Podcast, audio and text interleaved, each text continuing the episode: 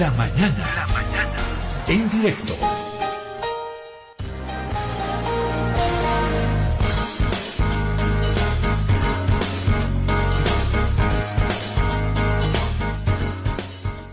Queridos amigos y amigas oyentes, vamos a, después de un tiempo, vamos a ofrecerles un conversatorio. Que bueno, ojalá a pesar de estas pausas permanentes que tenemos, ojalá lo podamos llevar adelante de la mejor manera posible, por supuesto con la comprensión de nuestros invitados. Ecuador. Este va a ser un conversatorio esta vez internacional. Ecuador. País hermano. Dicen que tenemos parecidos ecuatorianos, peruanos y bolivianos, sí. Ecuador, un país también con riqueza petrolera, como muchos de los países sudamericanos, privilegiados por las cosas que nos ha dado la naturaleza. Este hermano país ecuatoriano, ahí, entre Colombia y Perú, con un lado de su territorio de frente al Océano Pacífico. Ecuador que se ha debatido también en unos ciclos políticos complejos, polémicos, los denominados gobiernos progresistas, llegó también uno de ellos a Ecuador, con Correa y toda la polémica. Pero lo que sí nunca habíamos visto es un país amenazado, sino ya víctima por la violencia, como en su momento lo fueron justamente los dos vecinos que tiene, Colombia y Perú. Las guerrillas, Sendero Luminoso, trágico, fatal en el Perú. ¿Cuánto les costó esa lucha a los peruanos? ¿Cuánta muerte? ¿Cuántos atentados? Las FARC en Colombia, el narcotráfico, ni que se diga. Hay al medio Ecuador.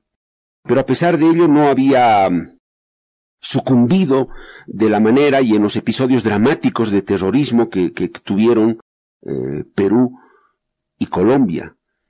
¿Qué pasó ahora en el Ecuador en este último tiempo? Asesinatos, un candidato presidencial acribillado prácticamente en plena vía pública a la luz del día, el alcalde de la ciudad de Manta también acribillado, muerto a tiros, otros dirigentes, explosiones, cosas de horror en las cárceles, unos enfrentamientos terribles, lucha de bandas. Impresionante. ¿Y sabe qué tiene que preocuparnos como latinoamericanos? Que eso pudiera llegar en algún momento a la realidad boliviana, por ejemplo. ¿Cómo no? No podemos mirar de brazos cruzados y indiferentes y pasivos lo que está viviendo el Ecuador, porque el narco, por ejemplo, está muy metido en eso. Ni duda cabe. Sabe, a mí me preocupa un concepto una idea que habla de lucha de poder de las economías ilícitas. La lucha de poder de economías ilícitas. Lucha de poder de economías ilícitas y de alto vuelo. Y otra cosa que me queda ahí para anotar y reflexionar, cualquier grupo criminal, transnacional, crimen organizado internacional, es algo que también me preocupa en mi país, y de seguro en Ecuador lo analizan mucho. Cualquiera de estos grupos que quiera asentarse en un territorio, en una nación, pone condiciones. Primero, que sus fronteras sean permeables, vulnerables, que puedas cruzar rápidamente, ir y venir y que no te controle el Estado. Una economía en la que puedes lavar plata. La plata que generas con el narco u otra cosa que la puedas lavar, invertir rápidamente. Si está dolarizada la economía, mejor. Y lo más fatal para cualquier sociedad, lo más fatal. El crimen organizado detecta y mira. ¿Es comprable la policía? Sí, es comprable. ¿Son comprables jueces y fiscales? Sí, son comprables. Y otras autoridades, les pones plata y les tiemblan las piernas y los tienes de tu lado. Sí, es el lugar ideal. Vamos. Ahí vamos a crecer. Ecuador tiene estas características, las cumple. Perú las cumple.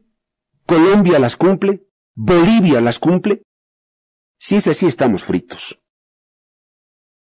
y lo vamos a vivir en carne propia seguramente.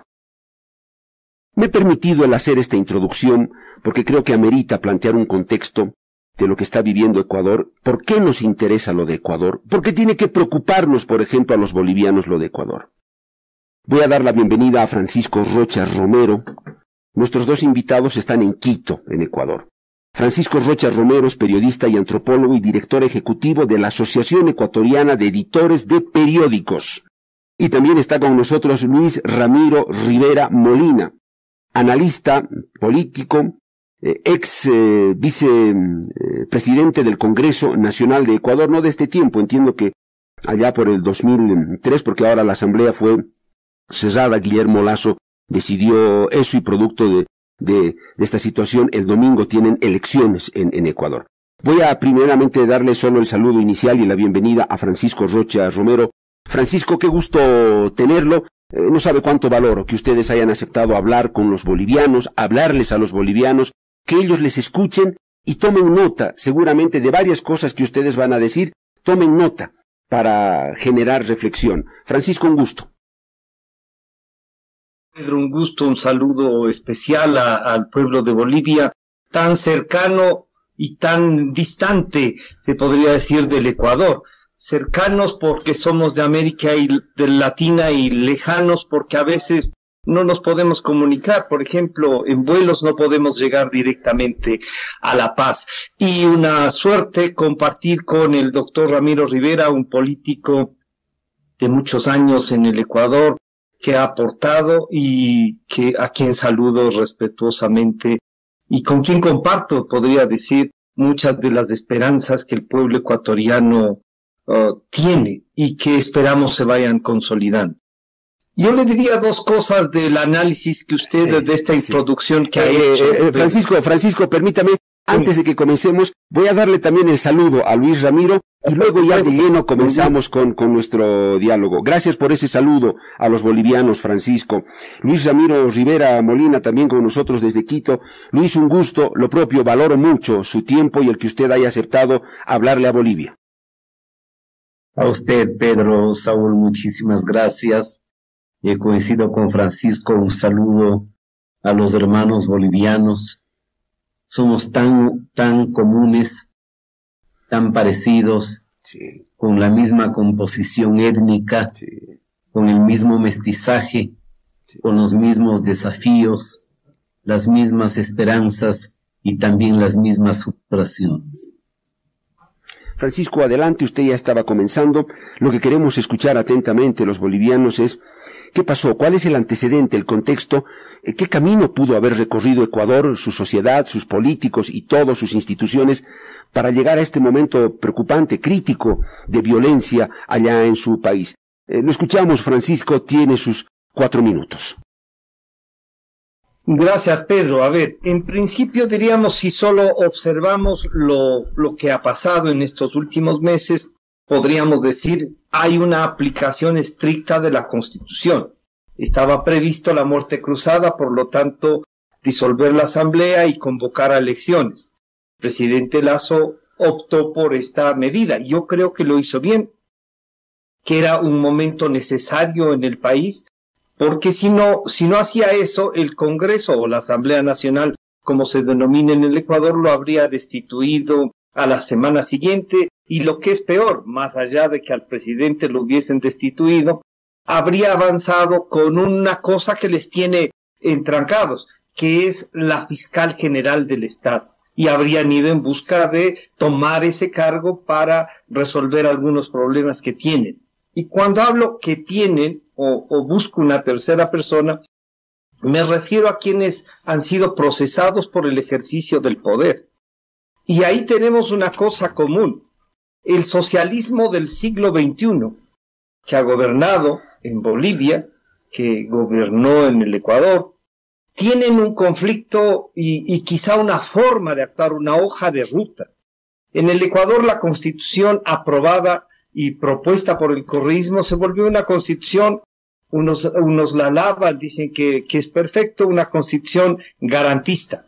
Y estas garantías abrió unos espacios que muchos pensamos, en este caso yo mismo, que abrieron espacios y después construyeron una legislación para entrampar y para garantizar impunidad. Y ahí viene una cosa que es interesante y que hay que resolverla. Aquello de la ciudadanía universal. En un país dolarizado, el expresidente Correa se jactaba de ni siquiera pedir pasado judicial a quien quiera venga al país. Y no, eso nos está pasando factura. Y además de no pedir ni siquiera pasado judicial para venir al Ecuador, se hizo una tabla de consumo. ¿Qué significaba esta tabla de consumo? Que había unos gramos que uno podía llevar o que puede llevar y declararse consumidor. Entonces, claro, en virtud de eso salieron como 3.000 personas de las cárceles declarándose consumidores y el microtráfico se disparó.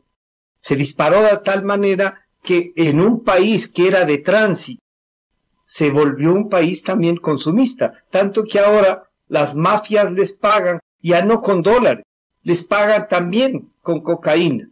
Y eso viene de Colombia, del Perú, viene del hermano pueblo de Bolivia también, llega a través del Perú.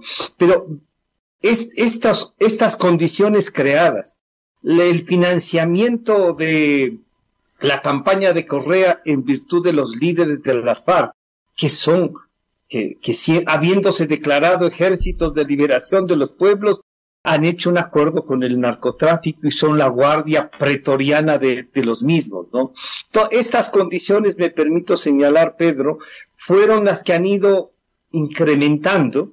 Cuando yo pregunté públicamente, recuerdo unos insultos del expresidente Correa, pregunté, si ya tenemos una tabla de consumo, por favor, díganos entonces en dónde podemos comprar, porque si no el Estado nos está diciendo, esta es la tabla de consumo de un producto ilegal. O sea, es legal consumir un producto ilegal, y luego, ¿en dónde lo vamos a comprar? ¿Quiénes van a vender? Esas preguntas se quedaron sin responder y ahora estamos en el momento en que estamos. Me permití hacer esta introducción porque yo creo que esto nos llevó al momento actual, Pedro. Perfecto, clavado. Valoro y admiro mucho su precisión. 4 minutos, Francisco. Muy bien, Francisco. Luis Ramiro Rivera. Interesante un detalle que mencionaba Francisco, las FARC. Yo no sé si el acuerdo de paz en Colombia entre las FARC y el Estado, que funciona ahí entre que sí y no, ¿no? Pero ese acuerdo que le pone fin a un periodo de auge de las FARC, no sé si el que se acabó la guerrilla en Colombia hace que el rebalse de ciertos grupos y restos voltee la mirada hacia Ecuador, no lo sé, podría ser un factor interesante detalle para el análisis. Luis Ramiro Vera Molina. Luis, esto que vive Ecuador, ¿qué es? ¿Cuál fue el camino recorrido? El narco, la mafia organizada, el crimen organizado. Ecuador le abrió sus puertas, la corrupción les abrió las puertas a estos grupos. ¿Qué pasó? Luis tiene sus 4 minutos y también lo escuchamos atentamente. Vivimos una tragedia.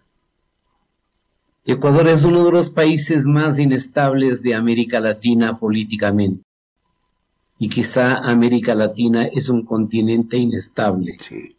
Aún incorporando ahora Chile y excepto Costa Rica, y hace décadas excepto Colombia y Venezuela. Ecuador ha tenido en promedio de un presidente por menos de 2 años de periodo. Hemos tenido una constitución por cada 9 años de vida republicana. Más gobiernos de facto que gobiernos elegidos.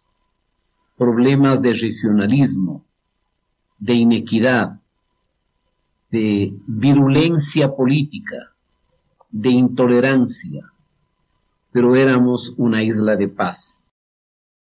No había violencia física, no había narcotráfico, no había narcopolítica, no había terror y sangre que hoy vivimos.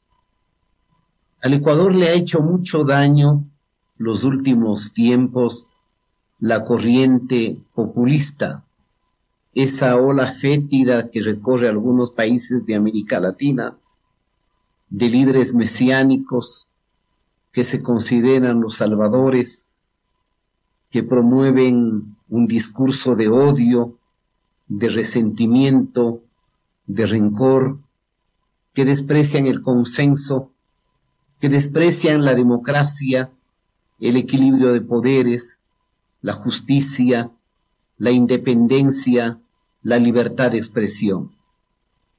Por cierto que el narcotráfico probablemente fue penetrando en el Ecuador hace más de 20 años y quizá mucho más. Pero eran casos excepcionales y era un terreno de tránsito. Me parece que fue la década del régimen autoritario del presidente Correa quien abrió un enorme espacio para el desarrollo de los grupos de narcotraficantes. Ya lo ha dicho Francisco Rocha, declaró el principio de la ciudadanía universal. Cualquiera puede ingresar aquí, cualquiera. Entonces se volvió el paraíso para las mafias colombianas, peruanas, albanesas, rusas y de otra naturaleza. Quitó la base de Manta, que era una base para regular y controlar el narcotráfico hacia los puertos, a través de los aeropuertos o de la Amazonía. Persiguió a sus opositores. El propio Villavicencio escribió con Zurita, hoy su candidato, un libro sobre los contratos del hermano de Correa. Fueron perseguidos, judicializados y sentenciados a indemnizarle, creo que primero por 10 millones y luego por 2 millones de dólares por el delito de haber escrito un libro. Un periodista del diario Universo, de apellido Palacio, escribió un artículo de opinión. Ese artículo de opinión fue penalizado, judicializado, enjuiciado y sentenciado a pagar 40 millones de dólares. El Ecuador ha tenido dictaduras militares, pero a mi juicio fueron dictaduras dictablandas. El régimen del presidente Correa, inspirado en esta famosa corriente del socialismo del siglo XXI, fue un régimen que despreció la democracia, que persiguió a los medios de comunicación, que creó una ley mordaza, donde los contenidos tenían que ser evaluados, donde los medios tenían sanciones por centenares de casos, periodistas perseguidos, ciudadanos desaparecidos. Fue una banda la que le gobernó al Ecuador. Y ahí creció, desarrolló y florecieron las bandas del narcotráfico, que hoy controlan las fronteras de la Amazonía, controlan los puertos, controlan las cárceles y contaminaron con la narcopolítica en una sociedad que se ha corroído de corrupción y de desengaño. Bien. Villavicencio, un periodista radical, peleador, valiente, valeroso, que ha entregado su vida. Y este domingo probablemente el panorama electoral cambiará en el Ecuador. El correísmo que se creía ganador no ganará. Perderá largo. Porque el Ecuador sabe que si hay un líder que creó una cultura de odio y de resentimiento y de rencor, es el señor Rafael Correa Delgado, a nombre de la famosa Revolución Ciudadana, que no era sino la membresía del famoso socialismo del siglo XXI. Francisco, escuché mucho en estos últimos meses análisis de políticos, líderes, intelectuales latinoamericanos, que en algunos casos hablan de los estados fallidos, del peligro de los estados fallidos en Sudamérica. Y claro, uno se pregunta y dice, mi país, mi estado es fallido en Bolivia, lo es el peruano, lo es el ecuatoriano, cumple los requisitos. Yo entiendo que cuando la mafia y el crimen organizado han logrado tomar territorio en un país, pero por sobre todas las cosas, han logrado penetrar mucho y tienen capacidad de decisión en instituciones del Estado, ya te huele eso a Estado fallido. Francisco, no sé si a través del narcotráfico Ecuador peligrosamente se está acercando a eso. Existe esa posibilidad, no sé cuáles serán los niveles de corrupción, policía, justicia. En ese escenario, ¿cómo ve usted a su país? Pedro, lo que usted acaba de decir también y lo que ha dicho el doctor Ramiro Rivera nos llevan a visualizar el estado del Ecuador. Y el estado del Ecuador es rumbo a un estado fallido. No me atrevo a decir ya es un estado fallido, porque creo que la inmensa mayoría de los ecuatorianos no estamos en eso, pero sin lugar a duda, en estos últimos 15, casi 20 años, han ido penetrando y penetrando y penetrando toda la institucionalidad. Y en el 2008 se crearon las condiciones para doblegar al Estado. Y en este momento estamos viviendo una guerra, una disputa de esta ilegalidad, de estos grupos delincuentes organizados que han penetrado en la política, que han penetrado en las cortes, que han penetrado en las fuerzas públicas del ejército, marina, aviación, policía nacional. Lo que es peor, que han penetrado y han doblegado a la justicia. Y cuando me refiero a la justicia, me refiero al poder judicial administrado por amigos de estos delincuentes. Entonces, ¿qué nos está pasando y qué pasa ahora? El propio Fernando Villavicencio, ahora asesinado, denunció cómo funcionaban estas estructuras. Y América Latina tiene, como decía el doctor Ramiro Rivera, tiene la oportunidad de ejercer el poder desde el Estado sin romper la democracia, pero enfrentando a aquellos que nos plantean como solución el partido único y la homogenización del pensamiento. Estos grupos, Pedro, y que nos escuche bien Bolivia y América Latina, estos grupos que se han tomado el poder usando la democracia, es para instalarse y no irse nunca más, para ponernos el partido único, para ponernos el único pensamiento. Y eso hay que tener cuidado.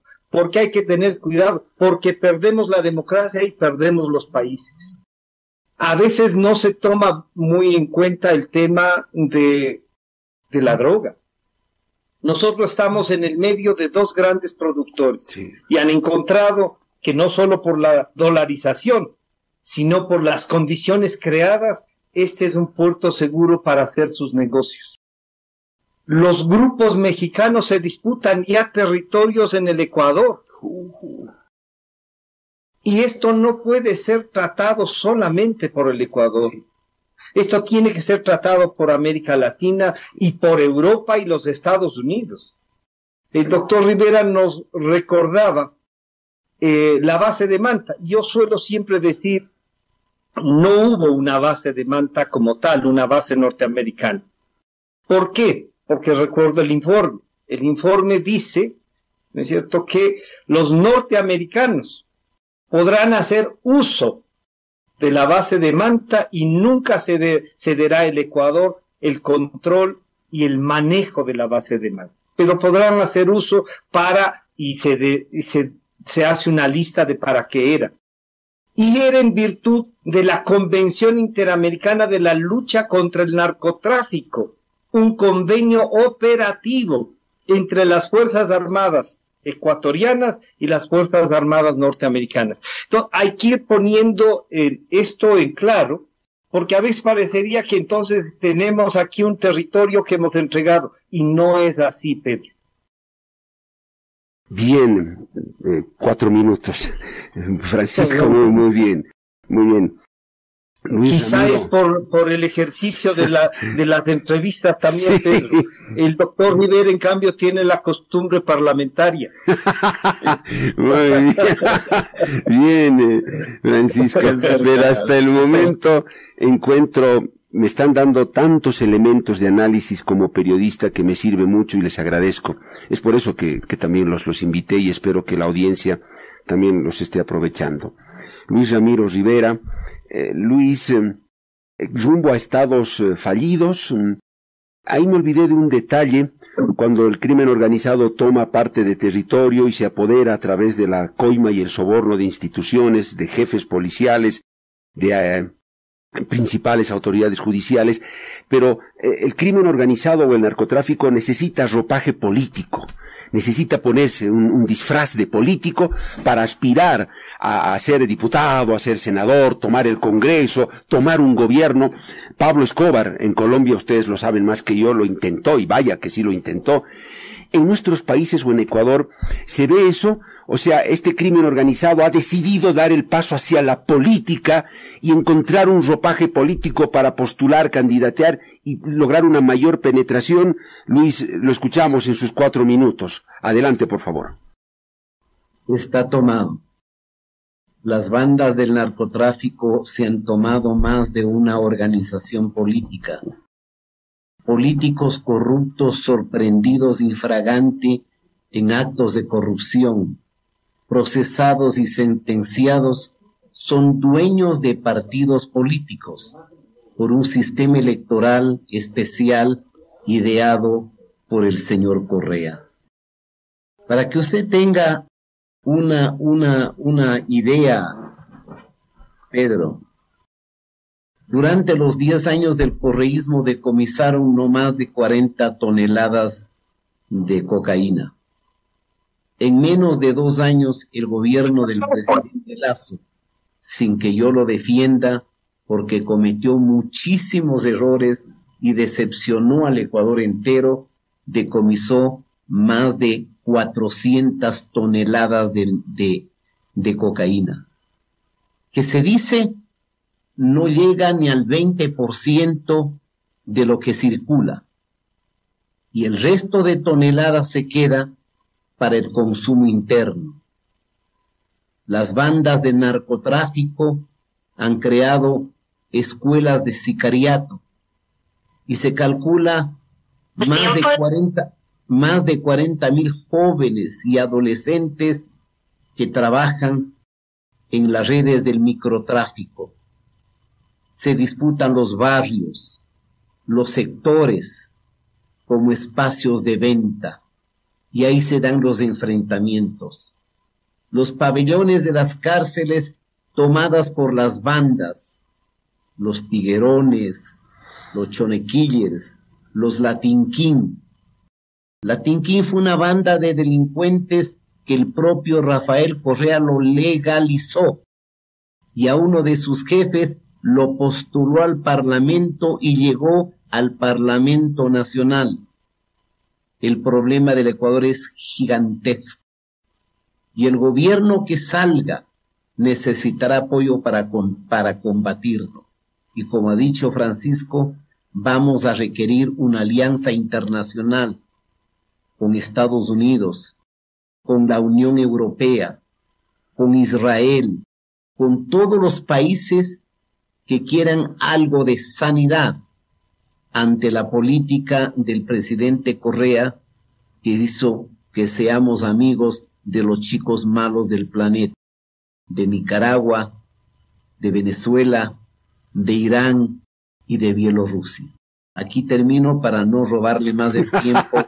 Los 2 minutos de exceso en la primera intervención. Muy bueno el gesto y muy inteligente además, Luis Ramiro. Le agradezco. Voy con Francisco Rocha Romero, periodista, antropólogo. Francisco, si es que el crimen organizado a través del narcotráfico ha logrado tener tal penetración, yo planteo lo siguiente como duda. ¿Esa economía que genera el narcotráfico ¿Cuánta capacidad tiene de sostener a gobiernos o ponerles un colchón económico que les da tranquilidad y les permite mostrar una cierta efectividad económica muy al margen de otros aspectos? La plata, en resumen, la plata del narco que se genera en nuestros países es muy importante para la política, para ciertos gobernantes, no sé si necesariamente estando ellos coludidos o indirectamente por otras vías, es una plata que les da un colchón y se ha vuelto en un pilar importante para nuestras economías. Francisco, lo escuchamos atentamente en sus 4 minutos. Gracias, Pedro. Sí, son un colchón también para las economías. Esta economía informal, esta de pagar todo de contado, o sea, en plata constante y sonante, aquello de hacer circular para lavar el dinero tiene una. Y por eso es que hay que trabajar con el sistema financiero. Por eso es que hay que trabajar en la unidad. Aquí en el Ecuador tenemos la UAFE, que es la unidad de análisis financiero, de ver cómo se están moviendo los recursos en el sistema financiero.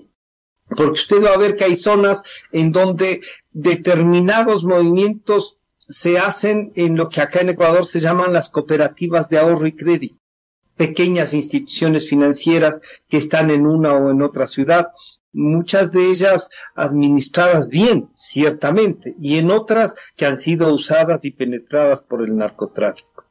Pero claro, si hay alguien que puede ir y comprar una casa de $600,000 o un departamento de $100,000 de contado, o los autos, o las televisiones, todo eso, sí se moviliza. Lo que debemos tener cuidado ahí, y que el Estado tiene que garantizarnos, es que esto no vuelva una dependencia del Estado. O sea, ¿qué quiero decir con esto? Que esa plata que está ahí no vaya a ser ya parte del presupuesto general del Estado. Pero hemos visto ya en algún municipio en el Ecuador que ya había plata de esos para hacer contratos. Entonces hacen compañías para, a su vez, competir con las que existen jurídicamente y todo eso.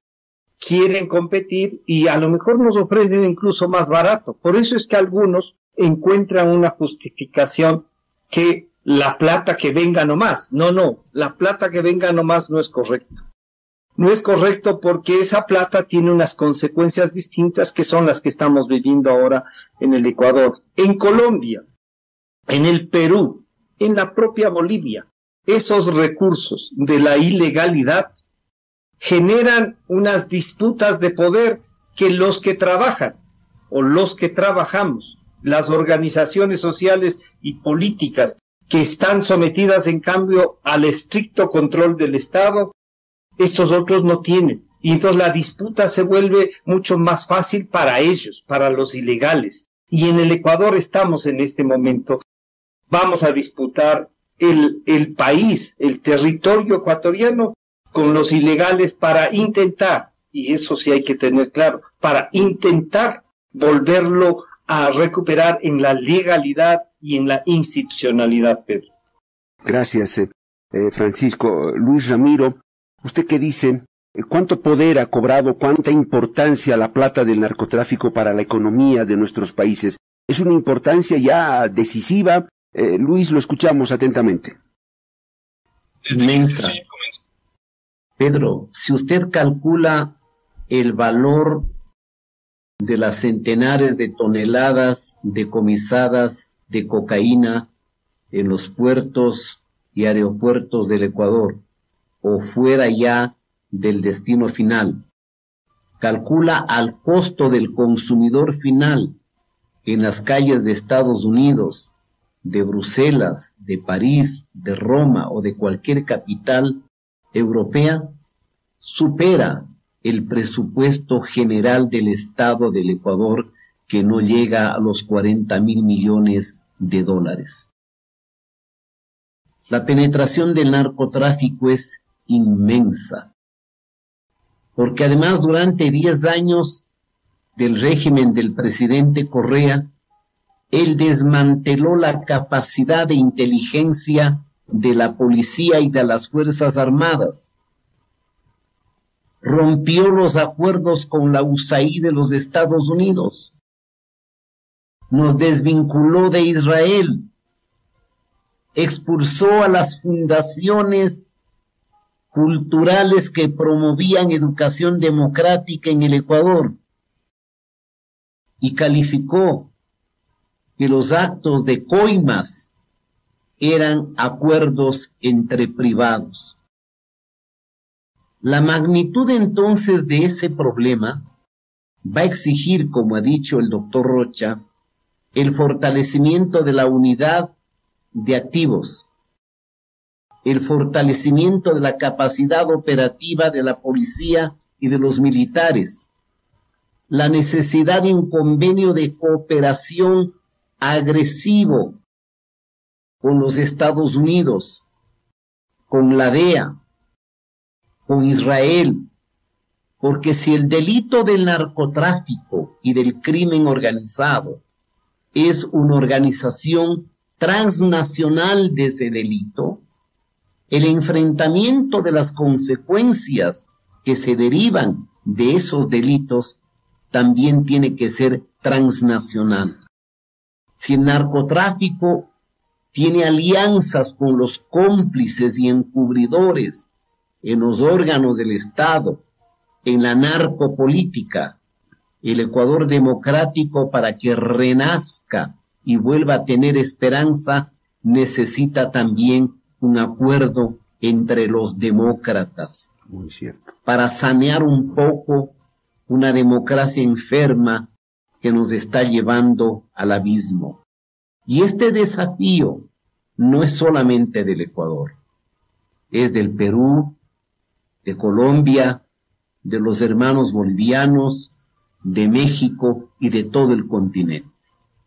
Nos enfrentamos al desafío de defender la democracia y de sanear para que los elementos esenciales de la democracia hagan posible una convivencia pacífica y democrática.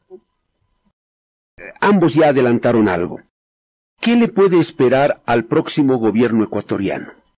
No sé si ganará el frente de Fernando Villavicencio o ganará otro frente de una corriente opositora al correísmo, de una corriente más cercana a Lasso tal vez, no lo sé.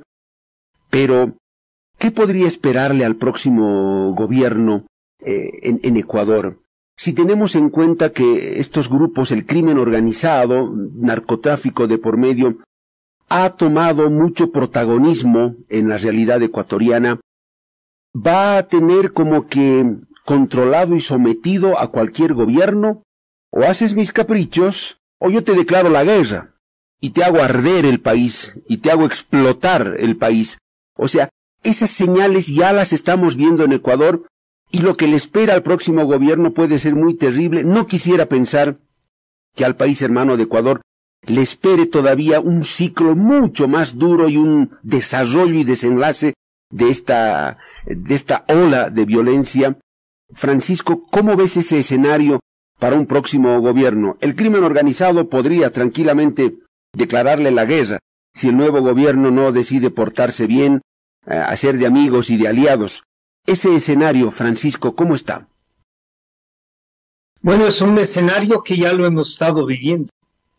Desde el momento en que no ganó la coalición o el grupo que representa el expresidente Correa, sentenciado en el país por corrupción, y que inexplicablemente actúa desde el exterior, siendo sentenciado y estando en países donde se supone no le deberían permitir intervenir en política, incendiaron al país desde las cárceles. Las cárceles en el Ecuador son oficinas particulares de la delincuencia organizada desde donde se ordenan actividades. Y eso están pasando en algunos países. Por eso no es un tema solo en el Ecuador. En el Ecuador ahora estamos observando, claro, con la muerte, con este dolor de un candidato a la presidencia de la República que había hecho su carrera periodística, llega a la política como una especie de fiscal popular, de llevar la noticia y de plantearle a los ciudadanos lo que estaba pasando. Yo acabo de ver en Infobae que, por ejemplo, un gobernador boliviano Johnny Mamani ha sido detenido por vínculos delincuenciales con un grupo chileno. Eso va a ser noticia diaria de Bolivia, de Perú, de Ecuador, de Colombia, de Panamá, y así podemos seguir. En México, no digamos, ustedes acaban de pasar una noticia de desaparición. Es una cosa común. Lo que nos desespera a los ecuatorianos es que esto se vuelva común. Entonces, primero hay que intervenir en las cárceles, hay que aislar a estos delincuentes que están presos y no permitirles que desde ahí administren no solo el Estado, sino que además chantajeen al Estado y lo hagan. Ramiro decía, sin intentar defender al presidente Lasso. Yo diría, Lasso ha podido hacer, quizá no mucho, pero dar un paso para salir. Y el paso más grande que dio desde mi punto de vista es la muerte cruzada, para llevar a que el pueblo ecuatoriano decida el futuro y lo decida con fuerza, con voluntad. El camino está dado y estas próximas elecciones, creo yo, que el correísmo, este socialismo del siglo XXI que no creen en la democracia, van a ser derrotados.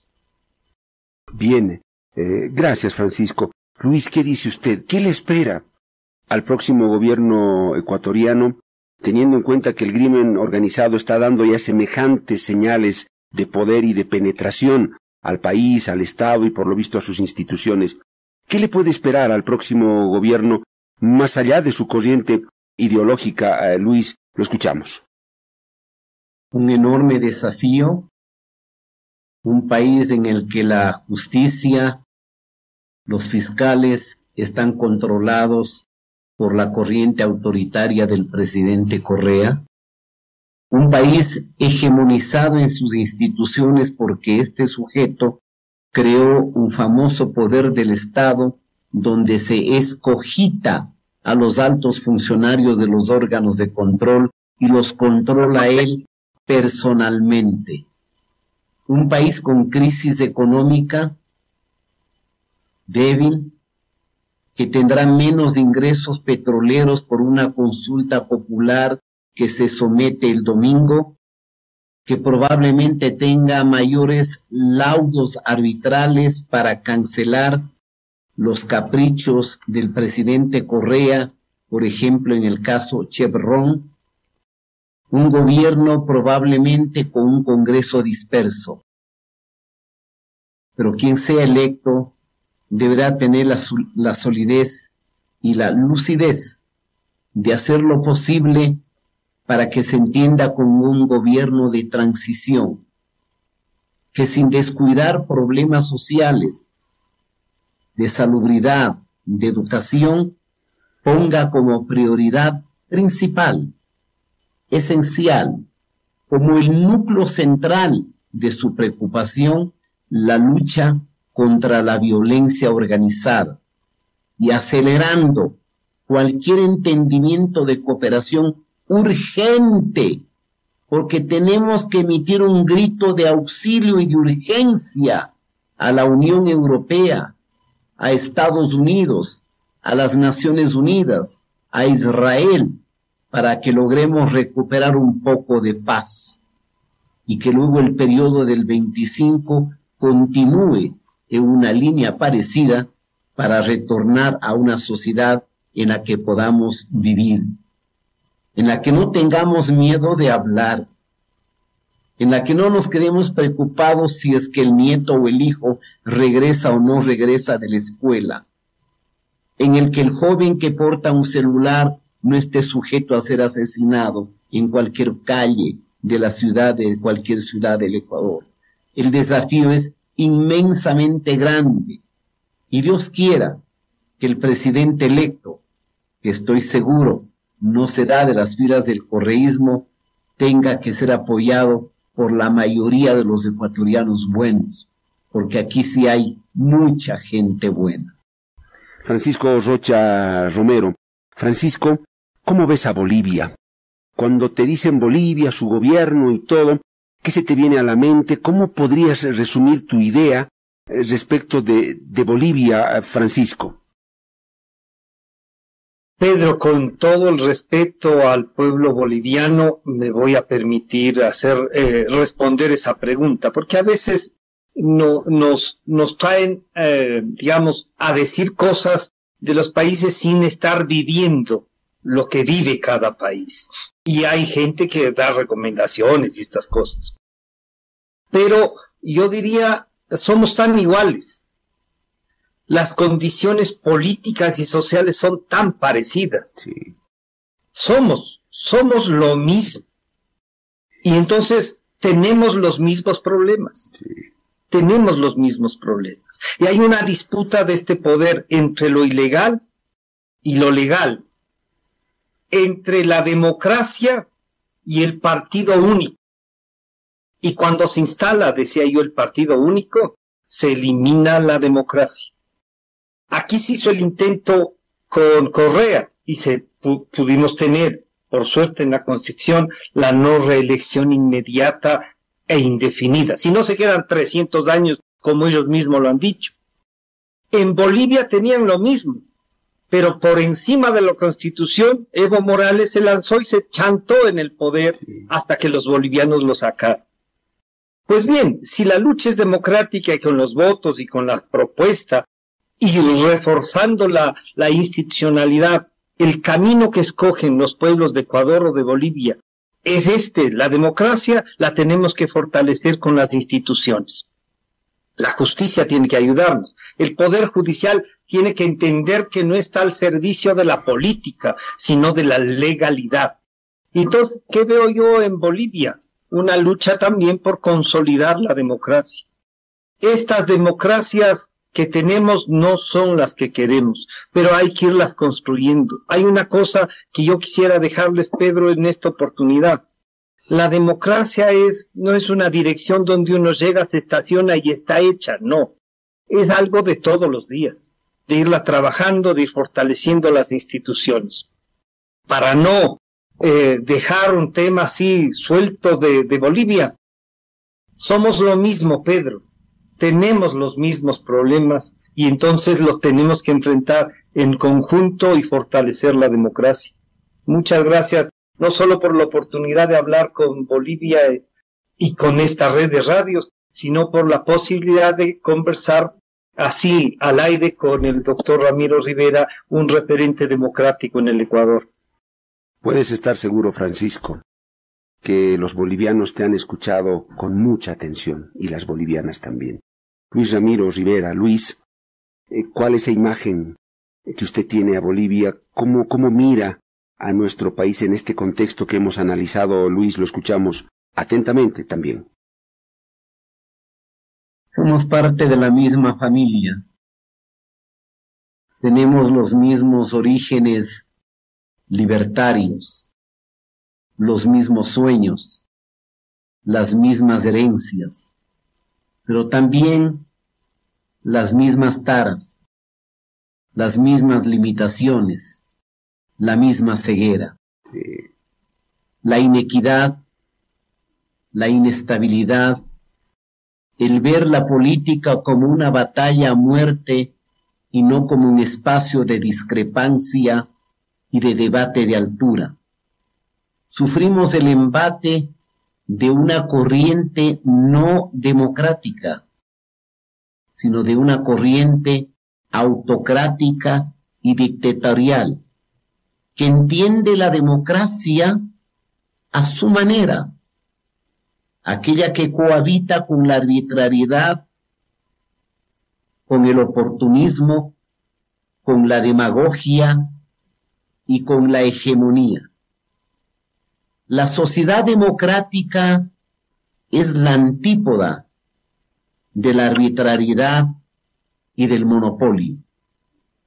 Aquí hemos sufrido las consecuencias de un caudillo perverso y lleno de resentimiento y de alma envenenada, el señor Rafael Correa. Los bolivianos han sufrido también la presencia de un líder excluyente, dogmático, resentido, que no comprende que la convivencia puede articularse en diversidad, y que en la diversidad hay discrepancias, y que las discrepancias se procesan con la alternancia y con los procesos democráticos. Esperemos superar como hermanos los problemas de la inequidad y los grandes problemas de la gobernabilidad. Al fin y al cabo, heredamos parte del presidencialismo norteamericano. Hemos tratado de inventar mil dispositivos y Bolivia ha hecho algunos intentos exitosos en algún momento de su historia reciente para lograr la paz, la alternancia democrática, la estabilidad, la convivencia y la búsqueda del bien común. Y esos valores no están en el dogmatismo, ni están residenciados en el viejo y vetusto socialismo del siglo XXI. Tienen su domicilio en una sociedad liberal que tiene que cultivar la equidad, la justicia, las oportunidades y el desarrollo integral para hacer de cada boliviano y de cada ecuatoriano seres con dignidad humana.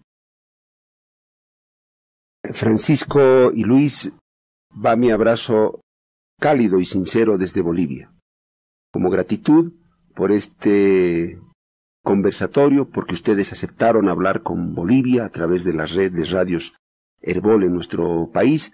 Ha sido un gusto escucharles. Pueden estar seguros que hemos tomado nota de todo lo que han señalado, porque nos sirve, nos tiene que servir. Ojalá pronto pudiéramos estar también en otros conversatorios con otros personajes. Sé que vamos a contar con ustedes. Gran saludo. Reciban gran abrazo. Un gusto. De Bolivia. Muchas gracias. Pedro. Un abrazo a Bolivia. Gracias, Ramiro. También. Buen día. A usted, Francisco. Ustedes también. Encantado. Un gusto.